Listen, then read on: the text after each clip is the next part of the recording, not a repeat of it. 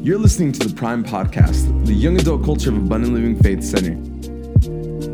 What's up, Prime Culture? It's Diana here. Hey, this is Cruz, and we're so excited to have this conversation with you all today. You know, we believe this we believe that the culture should be an informed culture, it should be a culture that is always up to date and in the know. And at our Relevant. church, we believe that we should be relevant. And so a couple of days ago, we were supposed to have our culture night live. But, you know, honestly, can we just have some real talk?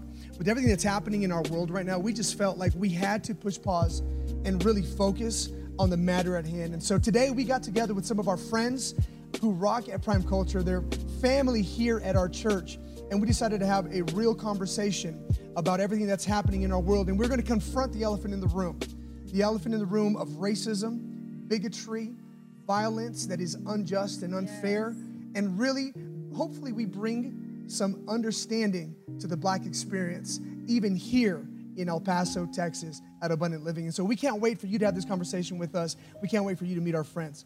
Let's go. All right, you guys. So, hey, welcome to the conversation. I can't wait for you to meet and hear from these incredible people. And so, I'm going to let them introduce themselves to you. And so, we're going to start with ladies first. All right. And so, over here on my left is the incomparable Bola Akomalafe. Bola, what's good? What's good? Hello, You are so amazing. We're doing good. You're so amazing. I'm so glad you're here. Hey, so Bola, you are a biology science major, Yes. and you're about to be a master's student, a graduate student. Yes. Masters in management entrepreneurship. Come on. So, Just pretty much a boss. Pretty much a boss, right? Thank you. Absolutely. Thank Hey, you. You. Bola is like a daughter of the house here at Abundant. She's been here forever. St- FCA alumni. Yeah. Come on, Yeah. go Lions. Original, original line. K3, OG. K3. And, you know, we love the Akomalafe family. You guys have done such an incredible, incredible job of being part of our church family. And we're grateful for you. Thank you for being here Thank you, today. thank you. We got the awesome Cam Sloan. How you guys doing? Was good, Yes, bro. sir. Out, out of North Carolina. Yes, sir. But now by way of in El Paso by way of North Carolina. You've been Yes, here sir. for several years. Yes, sir. Now you're in Tulsa. Yes, sir. I What are you doing in Tulsa? I go to school at Oral Roberts University. Come on. Yes, sir. I'm a What- business major and I run. I jump track and field. You, what's your events? Uh, long jump, triple jump, and high jump. So you can jump, jump. A Got little. bunny. I try. I try. He got some jump, hop, jump. some bunny hops. He, got, he Yes, can sir. jump, jump. Okay, Yes, sir. I love it, man. Hey, thanks for being on the conversation Thank you today, man. me. Absolutely. hey, Chris, we love you, man. Chris Braswell, aka Brazzy, aka the DJ, aka the man. AKA Hey. Prime Essential Hey, Guy. hello.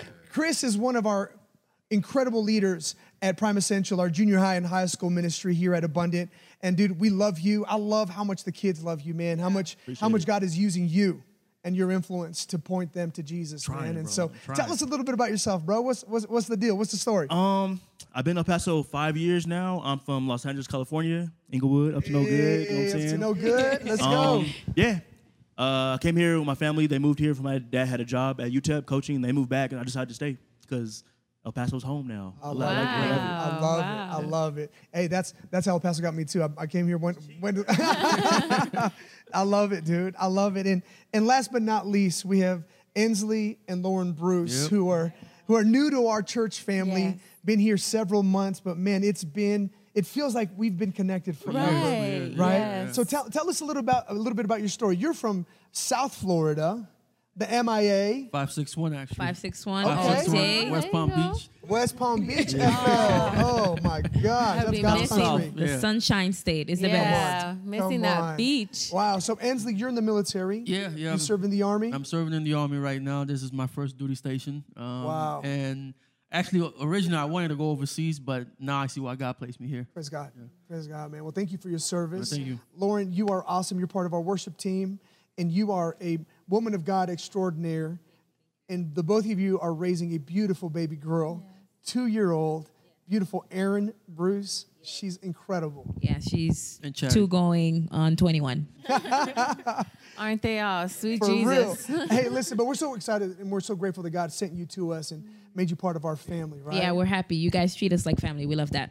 Well, listen, the, the, the truth is this that we don't just treat like, we believe you are. Yeah. You know, we really Yeah. do. That and that's our heart, you guys, that that we have a relationship with each other like family. You know, the Bible calls us the family of faith, Yeah. right?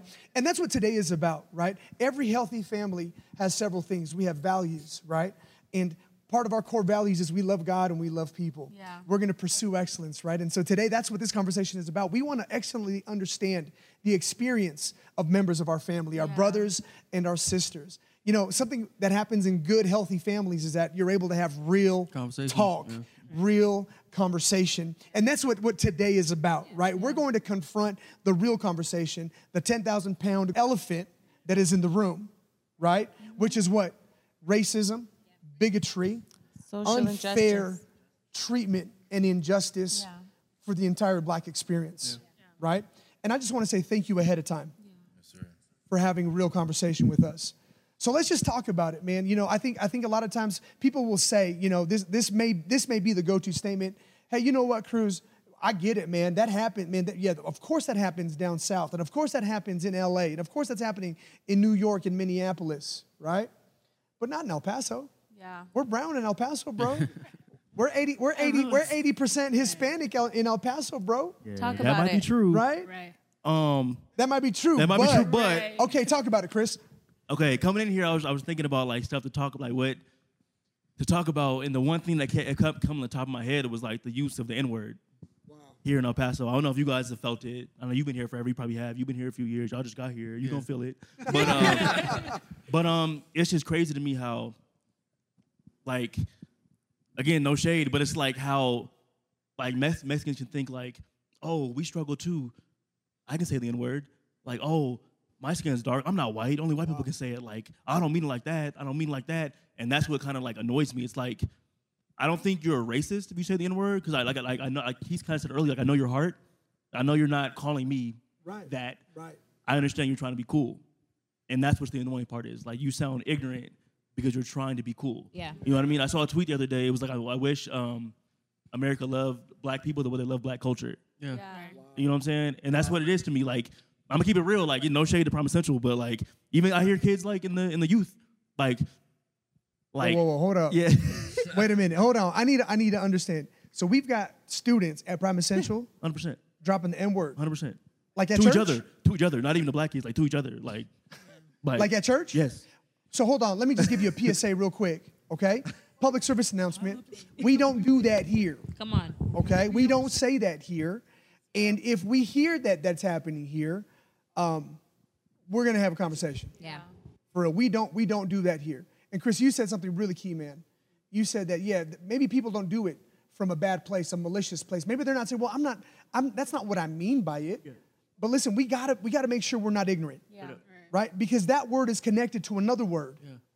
that was used to dehumanize Yeah. and classify black people as not human, as not a full man, like three fifths of, a a man, person. And though that word was used to remind black people of back their then what they said, this is your place, Yeah, yeah. right? And, and even if you okay. don't mean it, you need to understand what it represents. Yeah. And I, I, I promise you that if you sat in a room with, with someone who was black, who was affected by that history, and you heard the hurt and the pain and the humiliation behind that word, you wouldn't even use any variations of it. Yeah.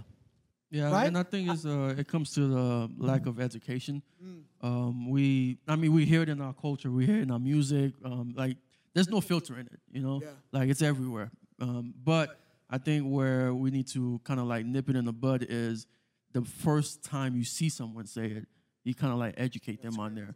You know, That's like um, I was saying earlier that, for example, I could be Hispanic, Chris is black. We grow up together. We've known each other for a long time, right? And he says it to me. I know his heart. I know his, um, you know, intentions. It's not evil, but he says it around anybody else that he doesn't know. He, he's he's gonna catch heat for that. like Yeah. yeah, And the whole and the, and the whole thing like, like oh, that. if I say it around, if I say it around Chris, Chris doesn't care when I say it. yeah, yeah. But like, It's like almost like, oh, I, I get a pass, like I'm a trying to justify pass, it, yeah. you know. So it's yeah, like, yes. I don't get how why you have to fight so hard to use a word. Like, why does it matter that much to you? If people say, "Oh, this, it's just a word, it's a word," then why are you fighting so hard to say it? If it's just a word, don't say it. Yeah. It's that simple. You know what I'm And? I, I think like going back to what Ensley and Chris was saying that um, and, and even you understanding the context of the word to even go deeper to where you know let's talk about slavery. People came here stripped of their culture, stripped of their language, stripped of their native tongue, strip, stripped of who they were as a person, and to be given, like you said, dehumanized and and yeah, dehumanize with that word. And so hearing people say it again is just like you said, it's a constant reminder that you weren't you weren't even seen as human. You're not even seen as worthy. And it's and it's a trigger to most people. Yeah. And so it's it goes more to well, it's just a word. Yeah. It's it's a sense of me actively reminding and replaying that trauma in my head of what that word represented. Yeah. So, So- now that we know, it's our responsibility not to do it again, right? So once we understand something, then don't do it. Right. And I think- language has go sorry ahead. No, go ahead. language just have a lot of power you know Right. and when people say it's just a word those things bring a lot of um, weight and we're just thinking about like the human language i mean the american language um, just think of the word black for instance like that in america most times associates a lot of bad things black male black cat black uh-huh. magic. I mean even the devil's cake is brown. Like the angel cake is white you know? It's just so when you think about like the way that they already portray us when they put the word black and then you add the n word we've already seen as evil as dark and so it's not just a word. The language just brings so much power to it. So when you think about there's a difference between racism and injustice. You think about racism is it's a matter of the heart it's how you feel there can't be any laws for racism they can't arrest you for not liking me because i'm black you know Yeah. but the things that you say following that those things hurt those things are real and you think about the culture that we're in right now we're not we're not okay like as black people we're we're not okay Yeah, and, and I think there's like the, a big misconception. It's like, yo, that was like 400 years ago. You didn't live through it. That was like, yo, yeah, you know, it's like, but my thing is, it's like, okay, I didn't live through it, but I'm still living through the whole systematic issue. You I'm know, still being affected I'm by still it being today. affected by it t- till today. You know, Yeah. You know, I think I, I, I love I love the course of this conversation because I think the truth is we really are ignorant. Right now, ignorant isn't necessarily a bad thing, right? Ignorant, ignorance is simply not knowing. Denial and ignorance are two different things, right? To know, but to pretend like it's not there. Yeah. That's literally what James chapter four called sin, Yes. right? James, Jesus' brother, said, Sin is when you know the right thing to do, but you don't do it. Mm. Ignorance is just not knowing better. Yeah. And our goal here is to help us know better, right? Because there are things that are so just daily for you all in the black experience that are daily process and daily ways of thinking that for us it's completely foreign. Mm. It's completely not even it's there there are things that I promise you that as we as we talk about it, like those of us that are watching this are going to say I had I had no idea. Mm. And they say, they say that ignorance is bliss, but I heard it said this recently said it this way recently. You know, someone's ignorance is bliss, but it, it's also someone else's destruction Yeah. right? And our goal is to make sure that our culture is not ignorant, right? And so talk to us a little bit about just not not just the the massive injustice, right? Obviously what happened to George Floyd is disgusting. We stand against it. Our church vehemently stands against that kind of abuse, that kind of injustice, right? But you all live with nuances and experiences on a daily basis that we have no idea about. Can you help us understand what some of those are like, right? Like I heard you guys talking about earlier about like just certain things that you had to talk about when you got a driver's license. Yeah. Bola, will you share that with us? Yeah. So um, I think that was actually Lauren, right? was it you, Lauren? Yeah. Even Cam. Yeah. Yeah. Yeah. Me Well, and my talk to us license about Cam. mom's telling me, hey, like, don't play music loud. Oh, yeah. Don't be riding around too late at night in neighborhoods because if if a white person sees you, they might just think you're doing up to no good and call the Yeah. cops on you. Don't walk outside past 11 o'clock at night because you get seen.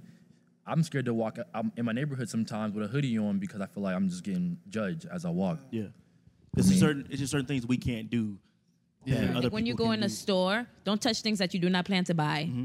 Because you, they may think that you're about to steal it. Um, it's just like the smallest thing that I did not think white America think about that we have to constantly think about. That every step we make, everywhere we go. For instance, like we bought a house in what's in Lucy? in a nice neighborhood where we have and I feel like I have to be overly friendly in my own neighborhood where I pay mortgage Yeah. because I want to come off as a familiar face. So if one random day you see me dark at night, late at night, you don't call the cops on me, even though I live here. You know, I have to take that extra step to make sure you know me. You know, when I go to my mailbox, hey, you know, Yeah. those are polite things, but like I have to do it and take an extra step to do those things just to live. Yeah, and, and I think it's like um, back to the driver license conversation. Um, one thing like that every black kid in America, that conversation is your parents is gonna police you before the police actually police you. Straight up. Right. You know, it's like once you go to that DMV, that conversation back is this is how you drive, this is how you're supposed to look, this is what you do. Don't do this, don't do that. You know, and it's like, yeah, I, I'm not saying like at least from my experience, I don't know if other races or cultures are doing it, but I know in our family and our in our background, that's part of the whole driving license process. Yeah. You know, it's like it's it's a test that you have to pass before we actually let you drive by yourself. Yeah. You know. So we're from South Florida, and I remember one instance we were um, driving in like a wealthier neighborhood in Miami. You remember? Yeah. And we had a black Honda Accord, and the windows were not tinted. It was like a newer car, and we got pulled over. And I mean, my heart just sunk. I'm holding tight to my phone. Hand, my hand is shaking. I'm like, should I record this? Should I not record this? Because I don't know. Like, are we gonna make it? Like, just being pulled over. Like, they didn't even get to my car yet. And when they get to the car, um, the officer said, "Do you know why we pulled you over?" And we're like, "No." And he said, "Oh, because your windows are too dark." And we had no tint on our car, so we knew like it's because we were too dark, and we were in a neighborhood that we're not supposed to be in, or we don't belong in. But like just those ideas, like you get nervous just seeing a cop driving, even if you're following the speed limit, you have your license, your registration. It does not matter all those things. You live in fear every day. You walk around in fear.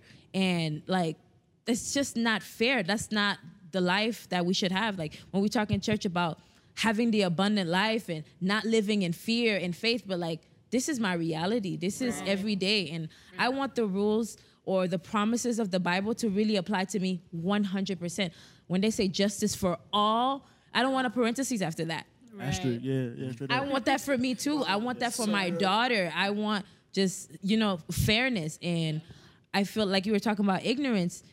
If I have to convince someone today in 2020 that racism is wrong, they're making a choice to be ignorant. Yeah. Like that is their Kno- choice. knowledge is like all over the place. You know, And- like And especially here too. Like that's one thing that bugs me about El Paso. Like I love El Paso. Like I love it here. But And El Paso loves you. yeah, but like people really people really out here really think that El Paso's not like other cities. Like, you it's like- cannot you cannot it's like that's racism. not the case. Like like I got pulled like two years ago. Okay, I'm driving home from my friend. I was driving from church.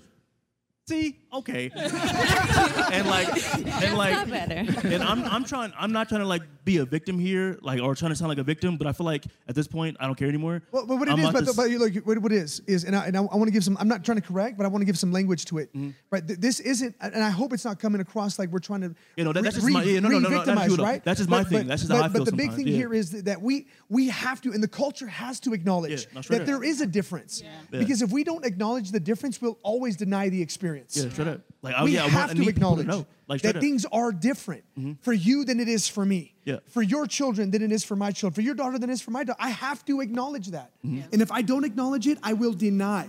And maybe not overtly be like, oh no, you're not that. You're, but I will overtly turn my eye if I'm not careful to the experiences that you have. Yeah. So, it, it- dude, we need your experience. You need sure. to help us understand. Yeah.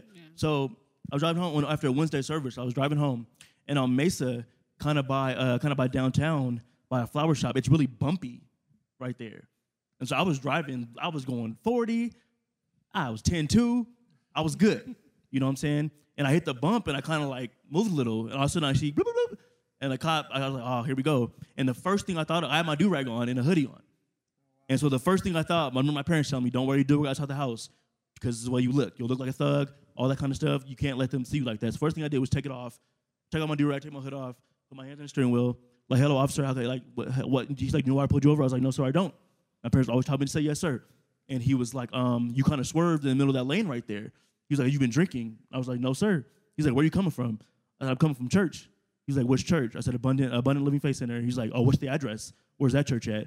I'm like, bro, I don't know the address of the church. How am supposed to know the address, bro? I don't know the address. And that automatically, I was kind of like, what, bro? Wow. And he was like, do you have any weapons in the car or anything like that? And I was like, no, sir. And he like made me get out the car, search me, search my car, call someone else, another officer, had me get out the car, and all this kind of like big stuff to find nothing. And then they gave me a ticket and they said I changed lanes in the middle of the intersection, which I didn't. You know what I'm saying? So little stuff like that, like the whole, like, oh, where, what's the address? Like, bro, how am I supposed to know what the address of the church is? Like, I don't know the address of McDonald's I go to. Yeah. Like, you know what I'm saying? Like, straight up, I don't know my friends' addresses. I just go there. You get me? There's also like the activated weapons in the car, all that kind of stuff. How I've been drinking, have I been smoking? Do I have any drugs in the car? All that kind of stuff. It's like, it happens here. Like, Right. it happens here. I was doing nothing. A lot of people see that stuff. Like, what was the backstory? We've got to know and find out what happened before that. Well, before that, I was coming home from church. Yeah. Straight up.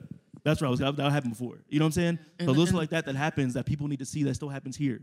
Yeah, and to to a lot of people, it might seem like, oh, that was just like one instance. You know, that was just like one incident. You know, like mm-hmm. the same stories that he shared, I guarantee you, a thousand of us Yeah. like, have that same story. You know, I remember, I remember I was like, you know, it, it- it's kind of hard because like when you come from somewhere and you know God deliver you from something, and then constantly people are trying to remind you of it. So I remember I, I grew up in a bad neighborhood, and my goal was like make it out, live in a nice place, get a nice car. Maybe they'll treat you differently. They won't see you the same way anymore. Yeah. But the reality of it is, regardless of what you do, you can't change your skin color. Yeah. You know, I uh, I worked at the bank for ten years, right? And I was a personal banker. So I lived in a wealthy neighborhood um, in Palm Beach Gardens, Florida, where retirement people live. The Honda Classic happens there, big tournament, right? And I work at a bank. The bank is literally right behind my house, but I still drive because I'm lazy. So, so I still drive there because I'm lazy. But um, so I get in my car. We had a um a late night. You know, banking bank, bankers hours nine to five. But I had to go do a presentation at a retirement company. So I'm living in a wealthy neighborhood, millions of dollars in there, in my suit and everything. I'm thinking it's night, but you good because you look the part, right? I get out the neighborhood. Um, I don't know if you guys remember the whole Corey Jones situation. That same exit where he got killed at was the same exit I got pulled over. So when I like when I saw that, I'm like, that could have been me. Yeah. You know, like I'm, I, I got to go home that night. He didn't get to go home. Mm-hmm. But the reason for me being stopped is I'm black in a wealthy neighborhood. A lot of people might look at it as like, come on, man, it was just one incident. But like, you get pulled over for nothing, and they try to find something. Yeah. What's the reason for checking somebody's vehicle for being pulled over because they swerve? Yeah. like connect the two for me, you know. So it's like our reality to a lot of people is like they might like look at it and be like, "Yo, it was just a one-off situation," but like those things traumatize you, Yeah. you know. Like once I found out that man got killed, you know, coming from a gig at the same exit that I got pulled over one day, I might look at him and be like, "Man, thank God for grace," but it's also selfish of me because I made it out, he did it, you know. So that things you kind of it, it hunts you. Yeah. I Like- think. Oh, go ahead. Go ahead. Oh, well, um, yeah. Just earlier when you said that us as Black people, we have to kind of make ourselves known, and it's a it's an instinctful thing for us to where we have to either dress apart or introduce yourself to this person, so that way they can not use it or hold it against you. More impressive. So someone could work five times harder, but you you have to work twenty times harder because of the color of your skin. Um, and and one thing, I, I have two brothers. I have I have four siblings, two brothers, two sisters. Um, but one thing where even though I have an older brother, I'm still overprotective of both of them. And earlier when we were speaking, um, my youngest brother, he's a he's going to his third year at Texas State, and advising him like, you know, Demola, don't take classes at the night because I like even though I'm not saying it directly to you, but I'm thinking that I'm afraid that I don't want you to walk home from class to your dorm and then something happens. I don't want you to be another hashtag. I don't want you to be, um, you know, another statistic. And so, or, or like my older brother who plays basketball in, in China and feeling more relieved and safe that he's playing basketball in another country because of what's going on um, here. And so just always constantly like, hey, make sure you have your location on because if mom and dad can't get a hold of you, like at least we'll know where you're at. Or or give me the emails and phone numbers of your roommates because I, I yeah, like I it's just it's a constant thing that we have to be 10 steps ahead because I'll honestly speaking, like I would break if that were to ever happen to me. Like I, I honestly would would break. So Yeah, just like I just know. So me in school, um, when I was in high school, first year, freshman year, second week of school, I was in a program called New Tech, and being told by my own teacher that they don't think I'm qualified to be in the program of the school kind of hurt, because they are they pointed me out of everyone. I was like one of the only black kids actually in that program, and for them to tell me I don't think you're ready to be in this program, like. It's like, wow, am I dumb or something? Like, what's making me not ready to be in this program? You got an academic scholarship. Yeah, You ended up graduating um 3.8 GPA and it's like is like they came to me saying like I'm sorry about I'm sorry after the fact, but it's like you just told me I wasn't smart enough to be in this program, but now I am because now you look good because you taught me and I have a high GPA. It just like sometimes even with sometimes in sports, like at my school I go to now, I feel like I've been, I'm used sometimes like hey, like if you didn't play sports, would the teachers really help you out as much as they do, or were they just like, oh, you're just another black person, you're another black kid, just keep doing what you do? Feel me? Wow. I, I think that Tokenism, bro. Tokenism. I, I think that this is this is this is really really key right here, because racism isn't always overt, and it isn't always this big just right. It- you know, we were talking about about it earlier that uh, Rick Ross, Jay Z said it, Keyser Söze, and the Usual Suspects said it right. But the greatest trick the devil ever played on humanity was to convince him that he didn't exist. yeah. Right. Um, let's talk a little bit about that. That racism isn't just I call you the N word right? Racism isn't, isn't just that I single you out because you're the only black kid in the class, right? Um, let's talk a little bit about some biases that people who wouldn't even think about a certain bias or a certain behavior or a certain treatment of you, right? Like this is an opportunity for us to sit at your table and say, hey, what are we doing right now that's not helpful? Yeah, right? or even or that, that is like friendly fire, right? What were you gonna? Right. Even that quote that uh, we all probably saw on Facebook, it's um, talks about, well, I have a black friend or I have a black girlfriend, and um, I can't be racist. right, I can't be I racist a because black girl one time. I'm not right, racist, right? Yeah. Even those comments, right? Those comments, or or you know, those thoughts that just because I have a black friend, I'm not racist. Can you tell us how that makes you feel? it's like my thing is like I don't like again I don't think they're necessarily racist, but I do think that's subtle racism. You know what you get what I'm saying? It's the whole. It's just the oh not me kind of thing, and those are the kind of people that I think have been the most silent during this time. Like the whole like like I went to the protest here in El Paso. You know what I'm saying? I took pictures and everything, and somebody I know screenshotted my picture, and he's and this person's been all over social media talking about, oh my heart is hurting for the black community. Oh yes, I really. Oh yeah, Black Lives Matter, George Floyd. But I, he hasn't texted me once. I don't need him to text me. 100. percent I do not need him to text me. You know what I mean? I don't. I don't care. But the fact that you're on social media doing all this, and then I guarantee you I'm the only black friend that he has. Guaranteed. Wow. Hundred percent. He's not reached out to me once. Wow. Guaranteed. But he's reposting my picture and putting all this stuff on social media, being all corny and just trying to be woke. You get me? That's the subtle racism right there. Like it's subtle. It's like Right. I'm gonna I'm gonna sh- act like I'm there for you, but I'm not really there for you. Right. He Because I wasn't. think I, wanted to comment and be like, bro, you weren't even there. Like you know what I'm saying? But I was like, I'm not gonna like you know what I'm saying? Like nah. Like I feel like God will expose. I'm not gonna be. I'm not gonna like God will expose the real and the fake. No doubt. You know what I'm saying? No doubt. That's that's a big deal. Jesus said it this. He'll expose the lamb and, and the goats. Straight up. Right. The sheep and the goats. Right. Um, but man, you you said you said something right now where it's like, man, we're you're not calling, you're not checking on me, right? Yeah. And the truth is this, and, and I want us all to really just confront this truth on this, that when it comes to racism, when it comes to when it comes to injustice, right? MLK said it this way, right? Injustice in somewhere becomes a threat to justice everywhere. And there is no such thing as moral neutrality Right. when it comes to this issue, Yeah. That's right. right? Like if you know it's happening and you just are neutral, you're com- we're complicit. Yeah. Yeah. Wow. Right. But I mean, I, I agree to that to a certain extent, Okay. though. Um, so what what I see is like even the friends that I have that are of other races, and what I see a lot of corporate companies are doing is that there, there's a difference between looking racist and being racist. So like they'll put out a statement, they'll they'll make a comment, or they're like, "Hey man, yeah, Black Lives Matter." their picture But- black on Instagram.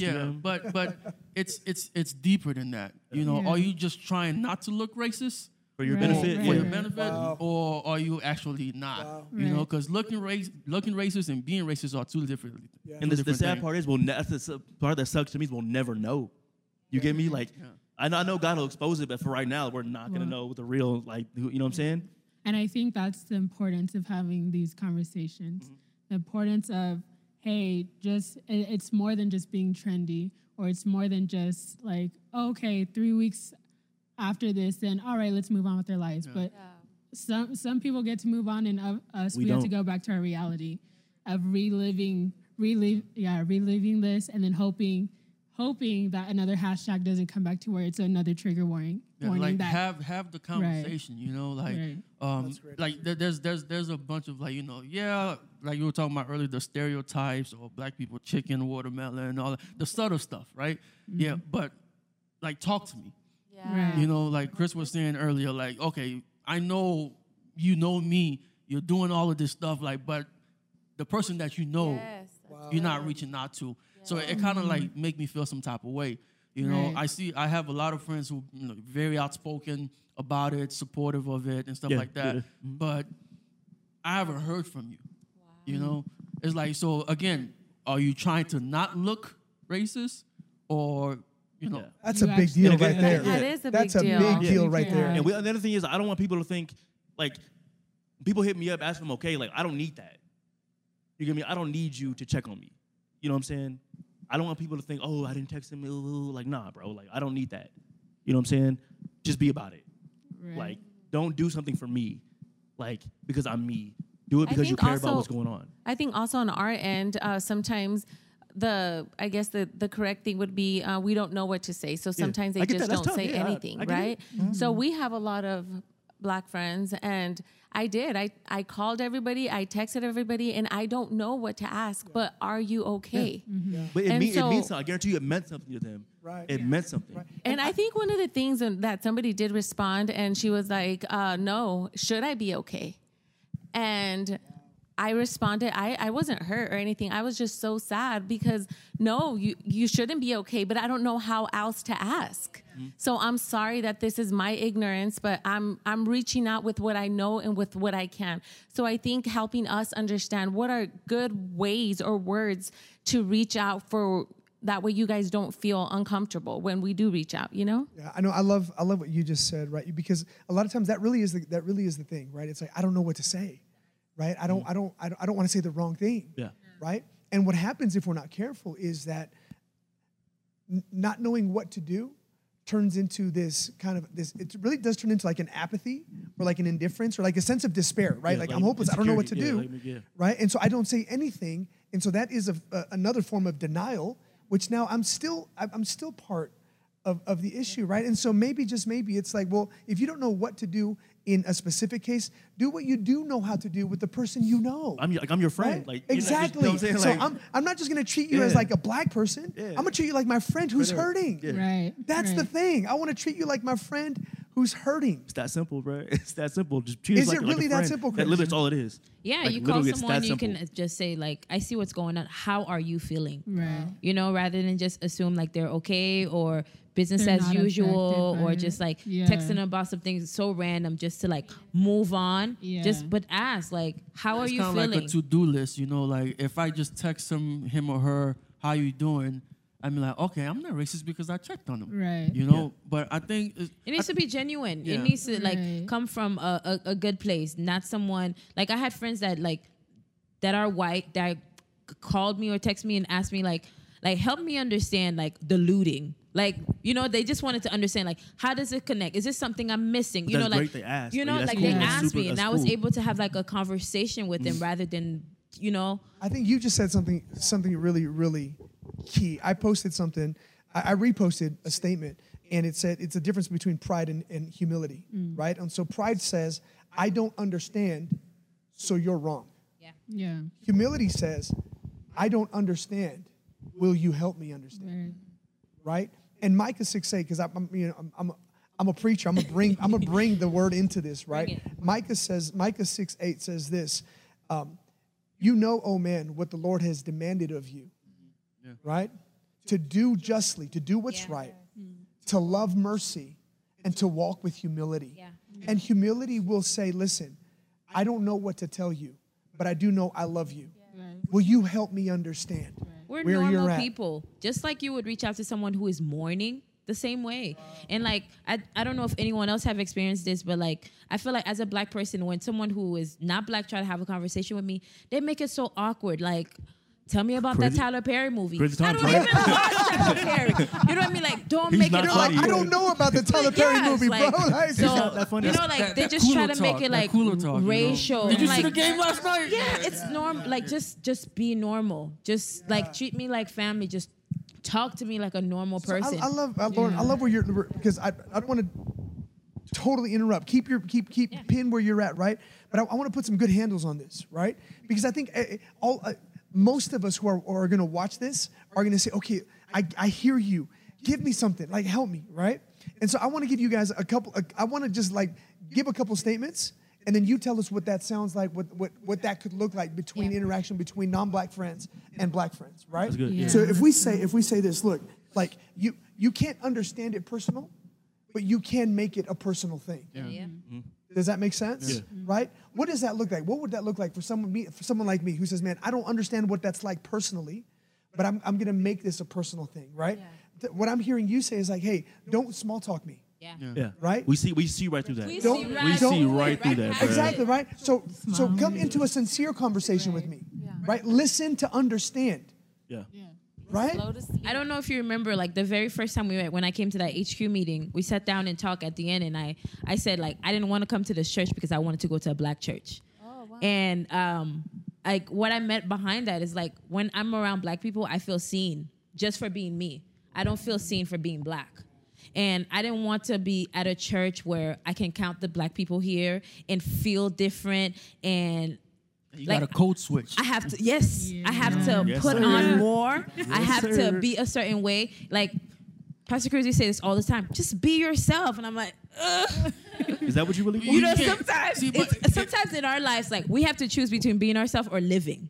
Mm-hmm. Yeah. You know, like you know, That's- like Yeah. even like the small things, like yeah. I don't want to wear my hair like this to work because it's not professional. So do I mm. want to keep my job or do I want to be myself? Yeah. And the thing is, like when you, when you're being yourself, um, and this is code word for being too black. They say you have too much of a big personality. Yeah. You know, it's- yeah, it's- and- you're too urban. Yeah, you know, so so it's kind of like it's like okay, you if you want me to be myself, like even right now, right now I have to coach this because the way I talk is not really. You know, Yeah, we, we felt up on the way over here. Yeah, we, yeah. we were over there talking about it, like, bro, like, like- so what's the deal? We gonna be real? We like, like, how do we like? So it's Look, like, look, look, yeah. look. But why? Like, I feel like I got to just say I'm sorry, right? No, but the but, thing is but not- I know, it's but I not know it's not me. I know it's not us. I know it's not us. But that hurts me so much. Yeah. yeah, That hurts These me. These are our thoughts. These are our reality. These are the It things that like you don't so think much. about, but Like, we have This to. This is what God created, though, Right. right? This is what God created. And what right do I have to call an expression of God's love, and an expression of God's personality, and an expression of God's uniqueness? Mm-hmm. What right do I have to call it not right? yeah. Representation you know? matters. So like when we walk into somewhere and nobody looks like us, We feel it, We bruh. already know that we're in a box. We don't get a, a, a pass. Right. So say for instance, if I am running late, I'm labeled as black people are always late. They're running on colored people time. If you're running late, you're just stuck in traffic. Right. Like that's not fair. I think what it is is is really the media that puts like this perception like black people are always late. Because like when you look at the media about a black person, he's selling drugs, he's in jail, he's been shot. We just go along with it too. But Like, when have you seen on media a black person, entrepreneur, a scholar? You see them, they play basketball, they play football, they rap. But mm-hmm. you see them, they're owning businesses, they're doing this and that. But all you see is, yeah, just- Yeah. all you see is the little things. They play basketball, they sell drugs. It's either sports or drugs for a black person. You never see a black person doing this in the media. I feel like that's what that's what makes it like people look at us differently because they only see two it sides. train of it trains their mind, Yeah. especially here. Like that's that's real because like there's not there's not too many of us out here. So people are gonna base what they what people when they see when they see me, I feel like people base what they see off on TV. Oh, like oh you dress different. Oh yeah, you're wearing earrings and tattoos and you have rings on. Oh, he must be like no, bro. Like who cares? Like I'm just me. I happen to like it. Like was it that nothing to do with who I am? You know what I'm saying? It's just like people here need to. There's always like I was just like there's this tokenism here. They're like really bugs let- me. Well, let, us help. Let's help understand how, right? Because mm-hmm. I'm, I'm all for it. Like, and mm-hmm. I, I- I want this to be a place where you're you're comfortable saying, look, like when that happens, that's how this makes me feel. yeah. Right. Right. Hey, Cruz. Even even in our church, like, our, our, I, I believe that our church has done a, a good job, an incredible job at being welcoming, at being opening, at- Yeah, and yeah. being open. Right. Could we do better? Probably. Who who can't do better? Right. Um, but I think part of our heart is like help us understand how. But the, the one the, the, Right? the number one thing I think is code switching, like you said before. Like don't change the way. Don't try to adapt to me. Like I don't need you to talk black or use certain slang when you talk to me. Like that doesn't impress me. It makes you look really corny. like I'm not impressed if you know this rap song or like I'm does, does not impress Which is me. incredible though, because it's like my sincerity opens the context for your sincerity. Mm-hmm. Yeah. Right? If I come to you and I say, This is really who I am, Yeah. now you're free to be okay, cool. Like if, if, if we're gonna be on the on the level, Mm-hmm. bet. Like, mm-hmm. okay, mm-hmm. cool, I'm gonna be me. Yeah, I don't need like That's beautiful. It's like I don't like I have a lot of like friends of different different races. I'm not their friend because they relate to me. I don't need you Yeah. to like make my culture. I mean, as a person, you we're human beings. If you're if we get along, if we're on the same wavelength, like we're gonna get along no matter what. Christian Pastor Chris, my best friend. He's never ever. Hey, you check out that new Rick Ross song last night? I was like, yeah. How about that? Yeah, you watched the BT Awards yesterday? Like crazy, right? Not Like, ever, nah. not ever. It's like once. Tame Impala. Like, Yeah, what yeah, is that? Like, he doesn't have to. Yeah. I'm not his friend because he tries to relate to my culture, be black. I'm his friend because of who he is as a person. Right. I don't need you to try to adapt to me. That makes me feel like it, it's it's weird. Like people token. It's people do that. Like I don't try to adapt to you, so why are you trying to adapt to me? Yeah. I don't feel like I have to do that to you. I've never seen a white person or Mexican person that felt like, oh, I got to be more white now, or I gotta like, I want to I want to be that so he can think I'm cool. Like nah, but it only and happens to us. Yeah, and, that, that's Because people want to be cool. They feel like they have to do things to be cool, to be accepted by us. And like, nah, bro, we I don't care. think also um, education is a big thing. So educating us to, well, I, I saw this a lot on Facebook. Well, they were they weren't mad about what happened to George Floyd, but they were mad about the looting and destruction.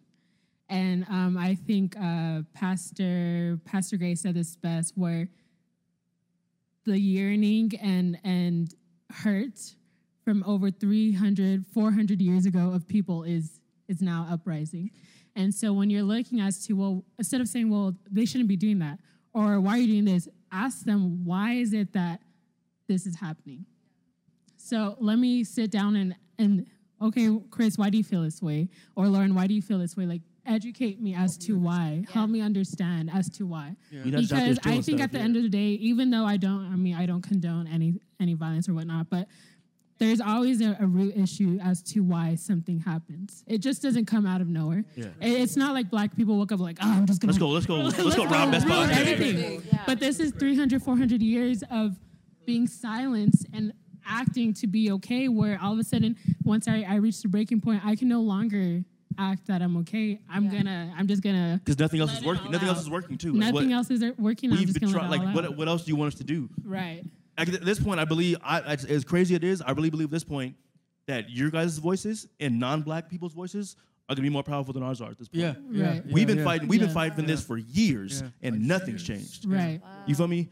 So that's why people ask me like, "Hey man, how do you feel about this?" Like, bro, why don't you post I'm on social tired. media? Why aren't you doing all that? Like, bro, my films don't really matter. Yeah, like for 'cause what? We, we've It's been pointless. echoing the same thing Yeah. that our grandfathers, our great grandfathers Right. ha- have been doing. They've been fighting. They've been doing the very same thing. Right. You know, you kill one of us, we get upset, and we break stuff.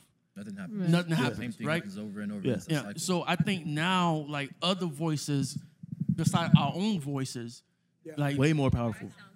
make it sound different. You know? And this is why this has been. I saw I saw a tweet, tweet today that said all 50 states participated in the protests in 18 other countries. It's the biggest civil rights movement in hit world history. Right. Like why? Because it's not just us anymore. Right. Everybody's speaking out. Yeah. And that's what we have to understand, right? That, that this whole this whole issue, racism and hatred between human beings, is has been an age old thing, mm. right? The very the, the, the one of the very first sins in the beginning was Cain and Abel. Yeah. Cain was envious; he hated his brother and he killed him, right? Um, and so this is this is not a, a political thing. It's not a left or right issue. It's not a Republican de- Democrat issue. This is a heaven versus the power of, of hell issue, right? And I think I think this that that in in all of it, right? What's what's emerging is that beyond just political parties, beyond so, social economic status, beyond our, our personal standards. There's this there's this thing in the human spirit that is saying that's not right. That's enough. That hurts me. You know. And um, I, I I love I love this. I, I love that it doesn't always have to be a big giant political statement, mm-hmm. right? Now, now, don't get me wrong. We, there is a voice and there is a way to sway it. Mm-hmm. And there's something coming in November that can make a big difference. Mm-hmm. And at the culture, we're going to talk about that in the next couple of months. About we there is a voice, there is a way to do this, right? But man, you can, we can start in small small places, right? Like being being aware of the black person on my job, right? Being aware of any kind of singling out, checking people at my family reunion on a Sunday afternoon in the backyard. Who will who will who will say one of my theos or tias who will say something? Yeah. And it always used to be like, oh, that's just how my family talks. now it's yeah, like yeah, you're not going to talk Straight like that. up. You know how many times I've heard from like my like my like Mexican friends who are girls, they'll tell me, "Oh, my dad would then my parents would flip if I brought home a black guy." Like, bro, what? Like, Yeah. that's racist, dog. Like, you know what I'm saying? Like, Yeah. like speak up. Yeah. Like, say something. Check them. I- That's I how you can make a difference. Check them. Don't be like, oh, like you said, all my family is. Check them. Yeah, there's. I mean, I think there's like there's a difference between having a prejudice and ra- being racist. You know, like we all have prejudice, right? Like you can like vanilla ice cream, Yes. and I'm like, damn, you like vanilla. that's that's that's prejudice. Right. But the moment that you make it like, oh yeah, she's black, oh she's white, I would never date her, like, you know. And I think one of the big biggest misconception um, that's out there, and I think the media has a big um, part to play with it, but I think it's very skewed where people think, oh, black people, where they're angry because of slavery and they just want money back, they want reparation, they just want everything handed out to them. That's not what we're asking. Yeah, we we're want just asking equality, for a, a level playing field. We're We're- asking Yeah. for the bare, the bare minimum. minimum. Like- you know, Yeah. Black Lives Matter. Like, Right. you see, we're not even saying Black Lives is worthy. We're not even saying Black Lives is important. We're not even Better. saying Black Lives is beloved. Like, we're not even saying that. We're just saying the fact is that we matter, and please stop killing us because it it could be. I don't know if you guys feel the same way, but like I don't know George Floyd personally. I didn't know Breonna Taylor personally. I didn't know Ahmaud Arbery um, personally. But all those things happened, and it's as if like that was like my closest brother. Yeah. And and the reason why I feel like that, and I, I know a, a million of us feel like that, is because of the fact that it could have been me. And, and and it's for some reason I don't know if it's the the roots, the African roots, or whatever it is, but like it's like a part of you i- is gone as well. So that's why we feel so emotional about it. I- It's if we're not, yeah, we're not related, but my son, my daughters, like It's like unspoken. Yeah. Like the whole little, you see a black dude in the mall, you give him a nod. Like it's, it's Yeah. uns- It's- unspoken. Yeah. Like, so it's like I, I I think you know if if you know yes the conversation like having this round this um discussion is gonna help open up things, but we need to have a conversation uh, not just about the police brutality, but about the systematic issues, Right. about like how you know it, it we're it was never even uh, any- an even playing field, That's the truth. you know. going back. And so I think that's why like it's so important to no longer accept the narrative. Well, it doesn't affect me or or yeah, it yeah, to no longer accept the narrative that it doesn't affect me because at the end of the day, even though like you said, maybe we didn't know them directly, but it's affected me daily. Well, I think it should yeah. affect all of us because Yeah. we're all part of a human race. So, yes, it should affect you. And yes, it should bother you. And it should hurt you. And that's why we're here as a culture to. Um, the cool thing about prime culture and the Gen Z generation is about there was a statistic that about 87 to 90 percent of Gen Zers are about social change and justice, and so that's an eye-opening um, statement that that brings hope to us you know that the generation now they're not just going to sit back Th- they they're going to speak and they're looking for change And then one thing I think is like how you grow up. So like no kid's born racist. No kid's like I don't like him. So it's like you hear these things from your parents. Oh, don't don't do that. You see that black person there? Don't do that. Be careful around and just, them. Yeah. Yeah. And it's just like if you grow up and hear the same thing over and over and over again, your parents might not blatantly say they don't like black people, but if they just continuously just like discourage black people or say this about black people, then you'd be like, wow, you'll start seeing that and try to mm. force that on them, and then that's how it continues to grow and grow and grow. And I think it has to be what it takes place is like the parents educating their kids Yeah. and and showing their kids what is right and what is wrong, and that you don't hate this person because of color of their skin or how they grow up or like where they're from. It's like a big part of ending what's going on right now in the world. Like like ASAP, though, like now while they're young. Like like, like you guys, your daughters. Like I know you guys do. Like like yes, we've already it started matters. those Like it, like, like it matters that they're watching. They, they Yes. matter that they know what's going on. Yes. Yeah. So they them, they're gonna have little like little they're gonna have black friends. They can be like they can they, they still remember this, and be like, I remember I remember going I remember my parents taught me that kind of thing. I remember seeing them when I was happening, and I feel for you. and I'm here for you. Kind Yeah, of thing. you know, what I think, I think, in in in all of that, you reconcile that with the finished work of Jesus. We have to, right? At the end of the day, this is this is a heart condition. This is this isn't this is an issue that that exists in a broken humanity, right? Pastor Charles said something um, at our prayer and worship night when he closed the night, and he said, "Yes, we do need to legislate more, and we do need to change legislation. Yeah, we do need to change policing. There does need to be law enforcement reform." But he said, "But the only cure, all of that's management. All of, all of that will treat the condition, but it won't cure it. The only cure, and I love that he said it. He said, is to be born again.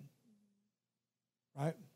When you're born again, you're born again into a new family, into a new nature, into a new way of, a new way of doing things. And in, in from the born again context, the greatest commandment of all is you love God with all of your heart, soul, mind, and strength, and you love your neighbor as you love yourself, right? And that word love isn't just, oh, we're BFFs, I love you. Like that word love, if, if you're if we're curious and we're confused about what loving is, just go read 1 Corinthians chapter 13, verses 4 through 7. And the word love starts off, love is patient. You know what I'm gonna do? I'm gonna be patient. That's how I'm gonna love my neighbor. I'm gonna sit with patiently with my neighbor, right? Love is kind. I'm gonna be kind to my neighbor. Love doesn't seek its own right? If I'm gonna love my neighbor, I'm not gonna seek my agenda for my neighbor. Love doesn't keep a record of wrongdoing. Like that's that's where prejudice comes from. Oh, that one hurt me. They're all like that. You know what I mean? Like, and, and, and so love doesn't keep a record of wrongdoing, right? And so, like, when we're born again, we're born into a family of love, a language of love. And love is not passive. Love is aggressive, and love is assertive, and love is strong, right? And the, the scripture says this heaven and earth will pass away. These things will pass. And the greatest of all of these things, right? Faith, hope, and love. But the greatest of them all is love. Why? Because love will never fail. And I, I really believe this, you guys, that as, as, as, as we continue the conversation away from here, right? At the end of the day, the truth is, and I'm, I'm, I'm, I may sound, I may, may run the risk of sounding corny and sounding like this, this bright-eyed, you know, ro- rosy glasses optimist, right? But love really is the answer. Jesus said this, and if you're a Jesus follower, this, this applies to every single one of us. By this will men know that you're my disciples. By this will men know that you and I have a relationship. Not that you have the bumper sticker, not that you can sing all the songs, not that you have the playlist, not that you know the hashtags, none of that. By this will men know that you follow me, that you love one another. And they and, and James, John, who is Peter, uh, J- Jesus' best friend, said this How can you love, how can you say you love God who you don't see and not love your brother who you do see? And I think as a culture, we've got to come to a place where we say, Hey, I see you. I see you. And I cannot say I love you until I confront the fact that I see you. And until I confront the fact that I see you hurting, I see you crying, I see you heavy, I see you burdened, and I'm gonna love you because I see you. And in all of that, that's where we see the hand of God move. And I believe that, that we are a culture that loves each other because we see each other. And in that love, we'll see the love of God. Right? And so, you guys, listen, I'm so grateful, and Diana and I are so honored that we were able to have this first of many. Thank you for being so, so open and so heartfelt. Thank you for being so honest. Thank you. You know, thank you for heart- having Got us. you, bro. our heart is our heart is absolutely that we would learn how to take take next steps. I can't solve everything, but I can solve some things in me. I can't change the world, but I can change my world. And hey, culture, this is our goal in this conversation that you would learn to love the way Jesus loved. He saw all, He served all. He went out of His way to serve, to know, and to see the marginalized, the unacceptable, the broken, the ones that no one would touch, the ones that it was against his religious law. He was a Jew, he couldn't go to the Samaritans. It was a sin for him. That's race that's racism. Back then it was like if you touch those people, you're a sinner. Right? That's And he another said- conversation. Racism in the church. right? And he said, he said, I have to go see about a woman, John 4, the woman at the well. He said, I have to go see her. And I pray this that we are a culture, that our young adult generation at Abundant is a culture that sees God's children, that sees his beauty in them. Matthew 5 says this that we are the light of the world, bringing out God colors and God expressions brown expressions of God, black expressions of God, white expressions of God. Every color in the spectrum is an expression of the Lord. And you guys, I just want to say that we love your color. We love your expression. We love you. And we're grateful for you guys. Thanks, man. Hey, culture, we're praying for you. We love you. Go love. Go see. Go ask a question. And let's be the change that we want to see. We love you all. Until next time. Hey guys, thanks for watching. I hope you enjoyed that content.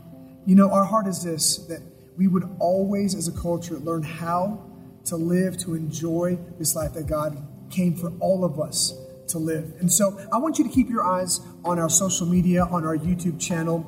We are going to continue this conversation.